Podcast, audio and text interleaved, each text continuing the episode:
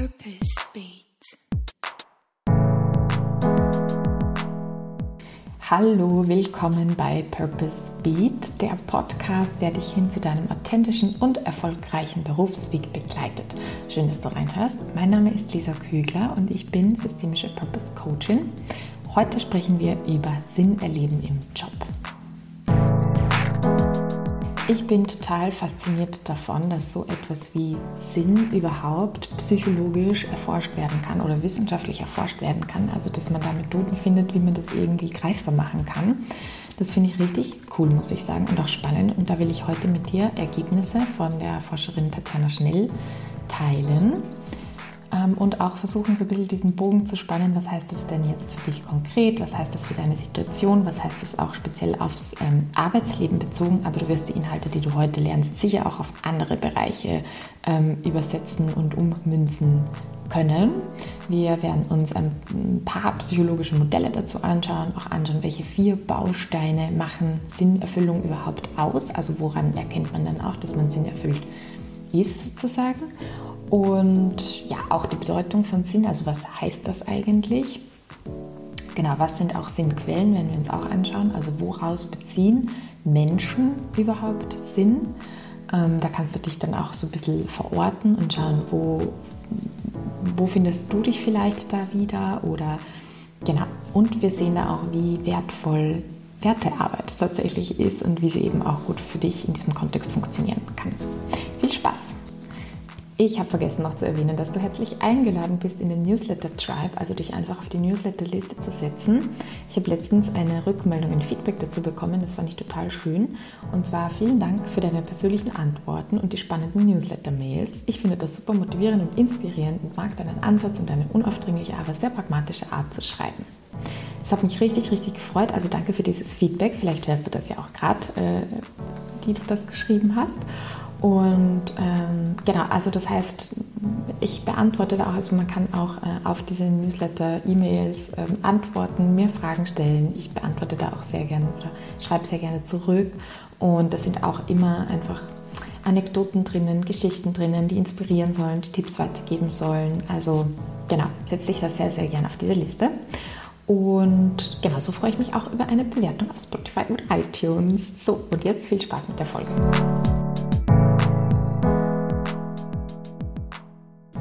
Was wird mit Sinn in der psychologischen Forschung überhaupt gemeint?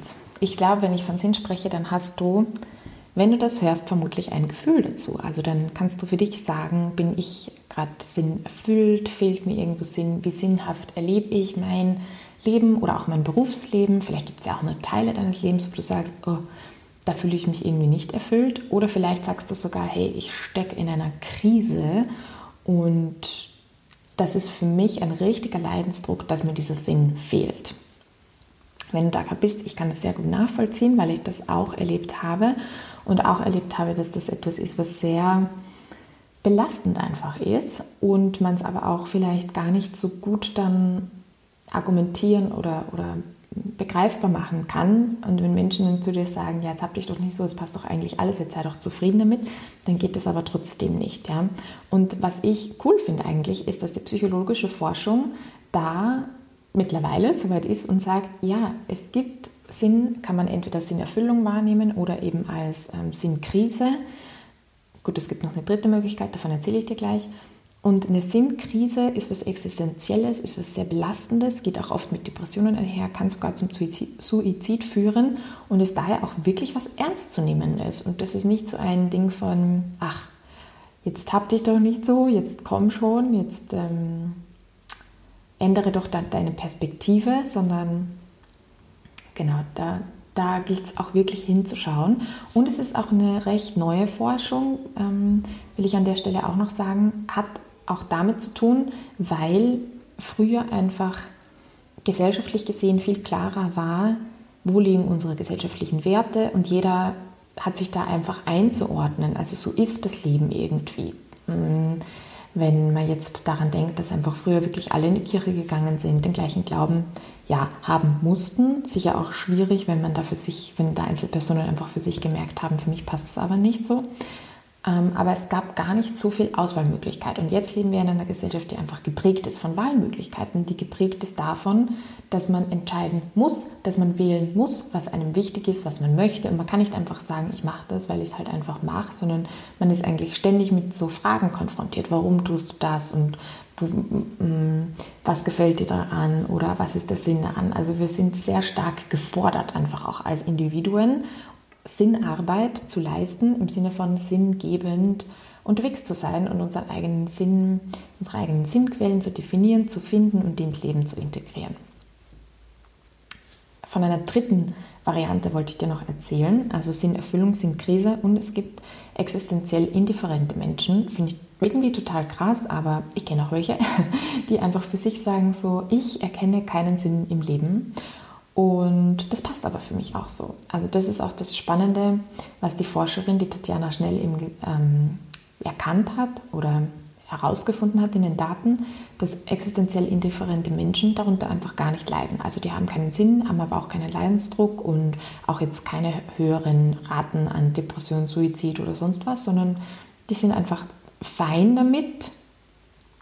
Genau, wobei man das Ganze schon noch ein bisschen ähm, kritisch sehen kann, jetzt als wenn wir in einer Demokratie leben, wenn wir in einer Gesellschaft leben, wo wir sagen, ah, es ist wichtig irgendwie, dass wir uns partizipieren, dass jeder so irgendwie beiträgt, dass jeder das mitgestaltet.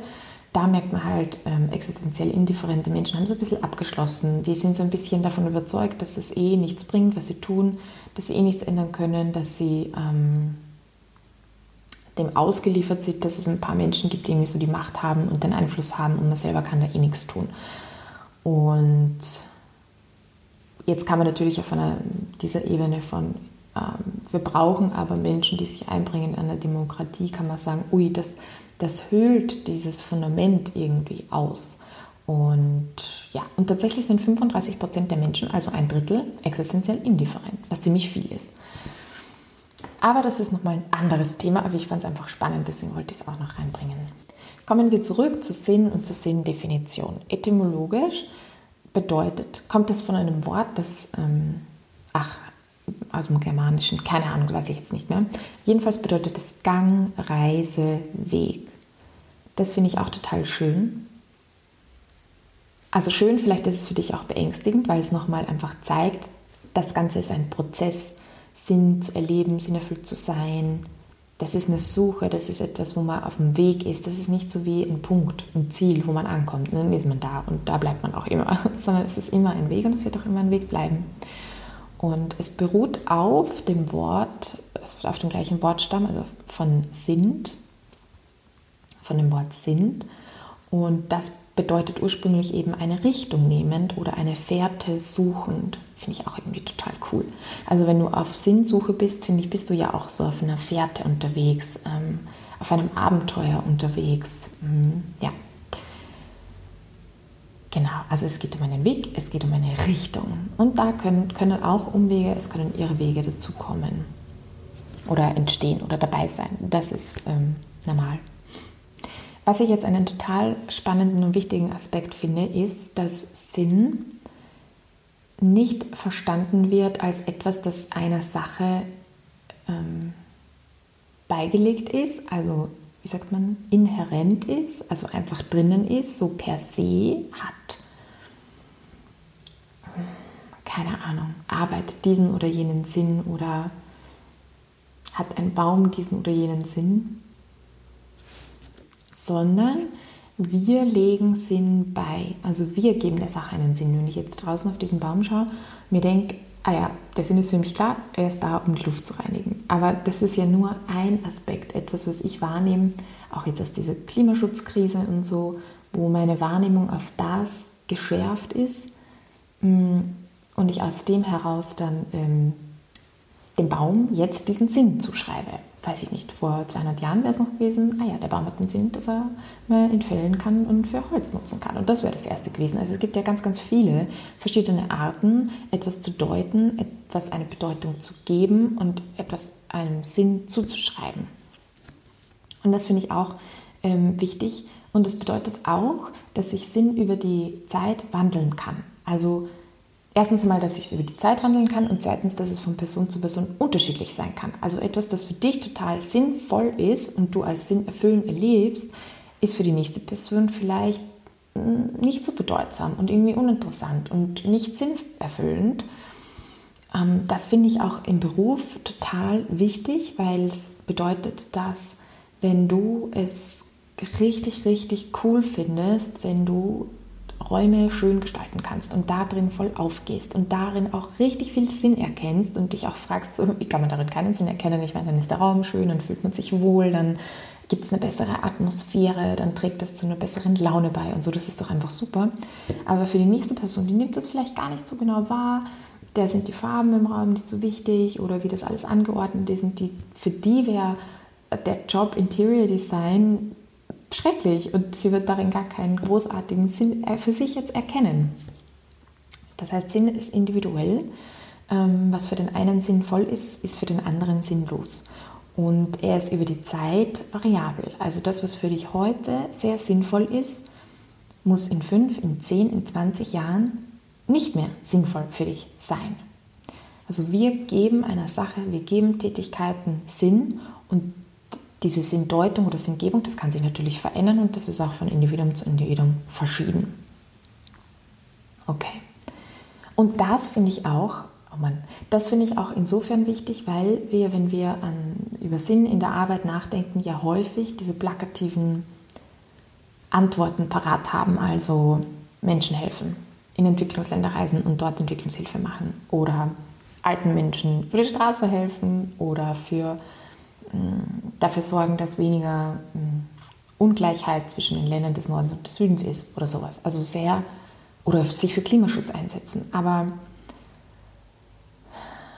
das, das, das, das ist zu oberflächlich. Das kann schon sein, dass dir das auch Sinn gibt, aber das muss nicht jeder Person Sinn geben und das kann auch zu weit weg von dem eigenen Leben sein und dadurch irgendwie bisschen zu dieser Bedeutung verlieren. Auch wenn wir generell sagen, ja, ja, ich finde das wichtig, ich stehe da dahinter, ich finde das gut, ähm, müssen wir da nochmal genauer hinschauen und sagen, was ist, was gibt mir wirklich dieses, dieses Gefühl, dieses Erleben, was ist für mich wirklich sinnvoll, wo erkenne ich wirklich eine Bedeutung und da kommen wir auch später noch genauer ähm, drauf zu sprechen.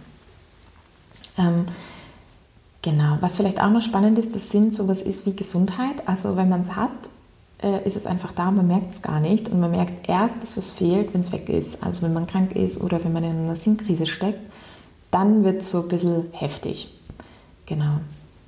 Das erste psychologische Modell, von dem ich dir erzählen möchte, ist das hierarchische Sinnmodell. Ähm, und das zeigt sehr schön, dass Sinn gelebt werden muss. Also eigentlich genau das, was ich gerade gesagt habe mit Klimaschutz. Ich kann zwar sagen, Klimaschutz ist mir wichtig, aber wenn sich das nicht irgendwie widerspiegelt in meinem Leben, dann wäre das jetzt, zumindest soweit ich die Tatjana Schnell jetzt verstanden habe, die Psychologin, würde sie sagen, das ist jetzt nicht etwas, was dir tatsächlich Sinn gibt weil du es eben nicht lebst, weil es nicht integriert ist. Dann ist es vielleicht was, wo du sagst, ja, ist wichtig, sollen sich andere dafür einsetzen, ist voll gut, aber es ist nichts, was sich in deinem Leben widerspiegelt und damit auch nichts, was dir auf einer gefühlsmäßigen Ebene, auf einer geistigen, spirituellen Ebene, wie auch immer, Sinn geben kann.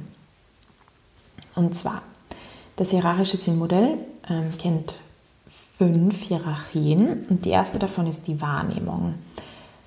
Heißt, wir nehmen das wahr, was für, was für uns sinnvoll ist.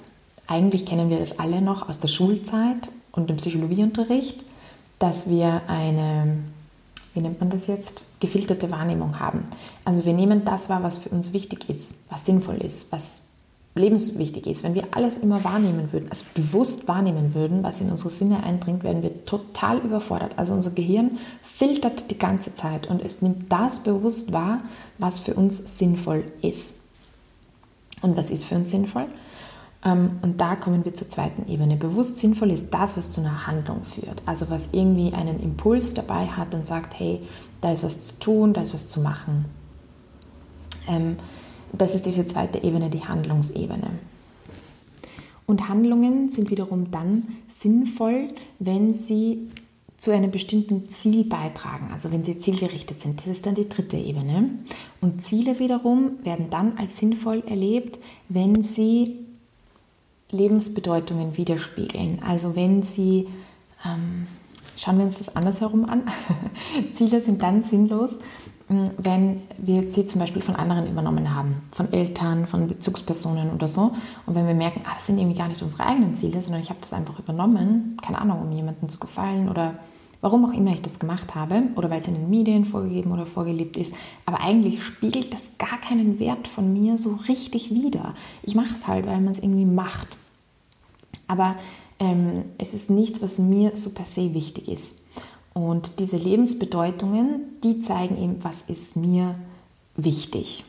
Lebensbedeutungen wiederum sind dann eingebettet in die fünfte Ebene und das ist der Lebenssinn. Das ist ein sehr abstraktes Modell, was ich dir auch noch gleich genauer erklären werde in meinen Möglichkeiten und Worten. Aber das sind diese fünf Ebenen. Wahrnehmung, Handlung, Ziele, Lebensbedeutung und Lebenssinn. Ich werde die Lebensbedeutungen übrigens auch mit Werte umschreiben. Und was ich an diesem Modell spannend finde, ist, äh, dass man so gut sieht, Sinn muss eben gelebt werden. Also Sinn erleben oder Sinnerfüllung haben wir dann, wenn wir auch erkennen, da gibt es einen roten Strang durch. Also wir hm, Lebenssinn, Lebensbedeutung werde ich dir noch genauer erklären, was damit gemeint ist, aber dann die Ziele sind eingebettet darin, die Handlungen sind eingebettet in diese Ziele und die Wahrnehmung ähm, eigentlich, das ist vielleicht, was ich am wenigsten steuern kann, aber das ist das, was dann auch passiert. Also ich nehme ja auch das wahr, was mir wichtig ist, wo ich einen Wert drinnen habe und dass ich danach eben leben und handeln kann und das auch in der Arbeit natürlich ähm, wahrnehme. Also wenn ich zum Beispiel in der Arbeit einen Auftrag bekomme, dies oder jenes zu erledigen, aber ich merke, das ist überhaupt nicht eingebettet in ein größeres Ziel. Also ich soll das machen, einfach um beschäftigt zu sein, aber es verfolgt kein Ziel. Es ist irgendwie dadurch auch ein bisschen nutzlos. Dann verliert es diesen Sinncharakter. Genau. Was aber nicht bedeutet, und das finde ich auch spannend, dass Sachen wie zum Beispiel das Spielen oder so, also das jetzt gar kein konkretes Ziel verfolgt, natürlich trotzdem auch total wichtige Handlungsweisen sind. Das bedeutet nicht, dass wir jede Sekunde in unseres Lebens nur Dinge wahrnehmen und tun sollen, die auf Ziele ausgerichtet sind, die ähm, in unsere Werte eingebettet sind. Also so ist das jetzt nicht gemeint, aber äh, trotzdem finde ich es halt gut, dort mal auch drüber nachzudenken und sich so mitzunehmen, okay, sich auch zu fragen, was sind Dinge, die mir wichtig sind und wie lebe ich sie dann auch wirklich konkret? Wie spiegelt sich das in meinen Zielen? Wie spiegelt sich es in meinen Handlungen? Wie spiegelt sich es vielleicht auch in meiner Wahrnehmung wieder? Die fünfte und letzte Ebene in diesem Modell, der Lebenssinn, ähm, da sagt Tatjana Schnell, der kann als Sinnerfüllung oder als Sinnkrise eben wahrgenommen werden. Und Sinnerfüllung hat sie auch eine Definition dazu, die möchte ich dir gerne mitgeben, ist ein grundlegendes Vertrauen in die Sinnhaftigkeit des eigenen Lebens und sie basiert auf einer Bewertung des eigenen Lebens als kohärent, bedeutsam, zielgerichtet, zugehörig. Also es gibt vier, ich würde sagen, Säulen der Sinnerfüllung und das ist Kohärenz, Bedeutsamkeit, Zielgerichtetheit und Zugehörigkeit. Kohärenz bedeutet, dass wir es als stimmig erleben, dass ich als eigentlich auch integer sein kann. Also dass ich auf Basis von meinem, dass ich auch immer der gleiche Mensch sein kann eigentlich. Und das erleben wir natürlich auch im Berufskontext total oft, dass man das Gefühl hat, ich bin dann nicht ich, ich kann nicht ich sein, ich darf nicht ich sein oder so. Ähm, und das geht natürlich entgegen dieser eigenen Kohärenz. Das zweite ist die Bedeutsamkeit. Und das ist eigentlich was ganz eine simple äh, Säule, weil sie bedeutet einfach, dass das, was ich tue, dass es irgendwie Konsequenzen hat, dass es Auswirkungen hat, dass es nicht egal ist, dass es einen Unterschied macht. Also ob ich diese Aufgabe oder diese Arbeit erledige, ist nicht wurscht. Wurscht ist vielleicht ein österreichischer Begriff und es bedeutet egal. Also es ist nicht egal, genau. Das dritte ist die Zielgerichtetheit oder auch Orientierung. Das finde ich auch spannend. Also quasi, ich weiß grob, ich weiß von der Richtung her, wo es für mich hingeht. Und es ist eine Art Kompass, die ich habe. Und ähm, das muss nichts Ausformuliertes sein, aber ich weiß so, ich kenne ungefähr die Richtung und das, was mir dann auch in Entscheidungssituationen hilft. Ähm, wo ich auch mal Nein sagen kann, weil ich eben weiß, wohin ungefähr geht so mein Leben, wo möchte ich hin. Und ich muss mir dann auch nicht ständig überlegen, was soll ich denn tun, ähm, was ist der nächste Schritt, wo geht es als nächstes hin, weil wenn ich weiß, wo ich hingehen soll oder wenn ich diese grobe Orientierung habe, dann leitet sich das daraus natürlich auch ab. Und ich würde sagen, das ist auch ein Punkt, wo einfach, wenn Menschen jetzt zu mir ins Coaching kommen, das oft einfach nicht da ist. Und vielleicht ist das auch das, was du gerade vermisst. Das ist auch das, was ich oft höre eigentlich, dass sich Menschen wieder Klarheit, Orientierung wünschen. Also und das kann natürlich sein, dass du eine Phase erlebt hast, einen Burnout, eine Krankheit oder irgendwie einen Wendepunkt, wo du merkst, ah, so wie ich das geplant habe in meinem Leben, geht es nicht weiter oder ich will auch gar nicht, dass es weitergeht und ich brauche eine Umorientierung. Genau. Und ähm, aus dieser Orientierung, also das ist ein Prozess und das darf dauern und was ich dir da auch mitgeben möchte, jetzt darfst du da auch Hilfe suchen. Du darfst da ähm, nach Hilfe fragen, ob es deine Familie ist, Freunde, Expertinnen, Coaches, wurscht. ich sage das Wort heute anscheinend sehr gerne. Aber das ist mir auch ganz wichtig, weil wir oft so, ist es schambehaftet, so nicht wissen, wohin mit dem eigenen Leben und das muss man doch selber herausfinden. Und ja, ja, das kann dir niemand abnehmen. Du musst die Antworten schon selber finden, that's true. Aber hm, du darfst dabei im Austausch sein, du darfst dabei Hilfe annehmen, du darfst dabei Tools verwenden, du musst dir das nicht alles selber aus den Fingern saugen und du musst es nicht von selber aus einfach in jedem Moment deines Lebens wissen. Es gibt so Phasen, wo wir es nicht mehr wissen. Genau. Und der vierte Punkt, die vierte Säule ist Zugehörigkeit. Sprich, ich erlebe mich als Teil eines größeren Ganzen. Das können Freunde sein, das kann Familie sein, das kann die Berufsgruppe sein oder die Nation sein oder keine Ahnung, die Menschheit an sich. Und wenn wir uns nirgendwo zugehörig fühlen, dann ist das, was man als entfremdet bezeichnet. Also genau, dieses sich in irgendeiner Form zugehörig fühlen, ist einfach auch ganz, ganz wichtig für unsere Gesundheit, für unser Wohlbefinden und dass wir glücklich sind. Und es ist auch ein wichtiger Parameter ähm, im bezogen auf Stressresistenz und Resilienz. Das heißt, frag dich doch mal für dich in deinem bisherigen Job oder in deinem jetzigen Job, erlebst du da so Kohärenz, also kannst du du sein? Erlebst du Bedeutsamkeit, also dass das, was du machst, einen Einfluss hat oder eine Konsequenz hat? Erlebst du Zielgerichtetheit, also dass du das Gefühl hast, okay, mit dem, was du tust, gehst du in die richtige Richtung in deinem Leben, das passt. Und erlebst du Zugehörigkeit, also fühlst du dich dort in der Gruppe, in dieser Gemeinschaft, in der Arbeit auch irgendwie zugehörig. Ganz wichtig an der Stelle natürlich, mm, hier ist das große Wort Lebenssinn gefallen. Da geht es jetzt nicht darum, den Lebenssinn in der Arbeit abzudecken. Das wissen wir mittlerweile alle, dass die Arbeit, ähm, dass es gefährlich ist, wenn das das Einzige ist, was in unserem Leben unseren Sinn gibt.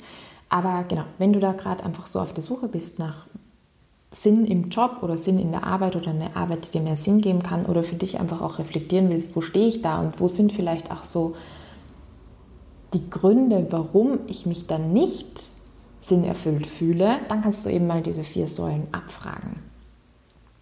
Genau. So, das war jetzt dieses Modell zum Lebenssinn und den vier Säulen. Und das ist ja so die, die, die fünfte Ebene. Wenn du dich zurückerinnerst, es gab die fünf Ebenen von Wahrnehmung, Handlung, Ziel, Lebensbedeutungen oder Werte und Lebenssinn. Und jetzt schauen wir uns noch diesen, diese vierte Ebene an, nämlich der Lebensbedeutungen oder der Werte. Ähm, in der Forschung wird es auch als Sinnquellen bezeichnet. Ähm, und da ist die zentrale Frage, wenn wir ein Ziel verfolgen, ist es so ein sinnstiftendes Ziel. Eben sind die Ziele eingebettet in diese Sinnquellen? Sind sie eingebettet in einen größeren Kontext? Und da ähm, hat jetzt Tatjana Schnell, die schlägt da 26 solche Lebensbedeutungen vor, beziehungsweise sie schlägt es vor, ist eigentlich die falsche Definition, weil sie hat halt in der Forschung viele, viele, viele, viele Menschen gefragt nach Bedeutungen in ihrem Leben. Also was ist dir wichtig und warum ist dir das wichtig und warum ist dir das wichtig und was bedeutet das für dich und was bedeutet das für dich? Und das nennt man Leitertechnik, wo sie immer weiter gefragt hat, bis das man halt irgendwann nicht mehr, das nicht mehr genauer definieren kann, sondern irgendwie so zum Endpunkt kommt. Und diese 26 Lebensbedeutungen ähm, sind jetzt kategorisiert die, immer diese Endpunkte, wo es quasi nicht mehr ähm, weitergeht. Ich finde das jetzt nicht so wichtig, dass man dann ähm, für sich genau diese Wörter so herausfindet. Aber was ich daran sehr, sehr cool finde, auch an der Technik ist, weil, man das, weil das natürlich etwas ist, was man für sich selber auch anwenden kann. Nämlich, wenn ich jetzt sage, Naturverbundenheit ist mir wichtig, dann zu sagen, okay, was bedeutet das für mich, Naturverbundenheit? Es bedeutet, in der Natur zu sein oder vielleicht bedeutet es, die zu schützen oder bedeutet es, dass, ähm, keine Ahnung, es wild im Garten wachsen kann oder bedeutet das, dass man ernten kann? Oder was bedeutet Naturverbundenheit? Wann erlebst du Naturverbundenheit? Darin erkennt man jetzt auch schon wieder, dass ähm, Bedeutungen gelebt werden müssen, um als sinnstiftend erlebt zu werden. Okay, also diese 26 Lebensbedeutungen, ich will dir trotzdem noch einen Einblick geben, welche die sind. Und zwar, die sind auch wieder kategorisiert in fünf Kategorien.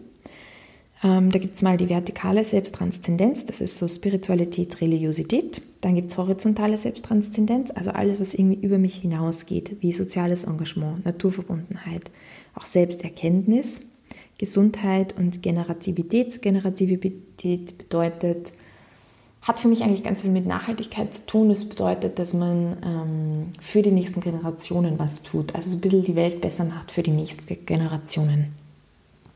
Dann gibt es ein großes, eine mm, große Kategorie der Selbstverwirklichung. Da ist sowas drinnen wie Herausforderung, Individualismus, Macht, Entwicklung, Leistung und so weiter.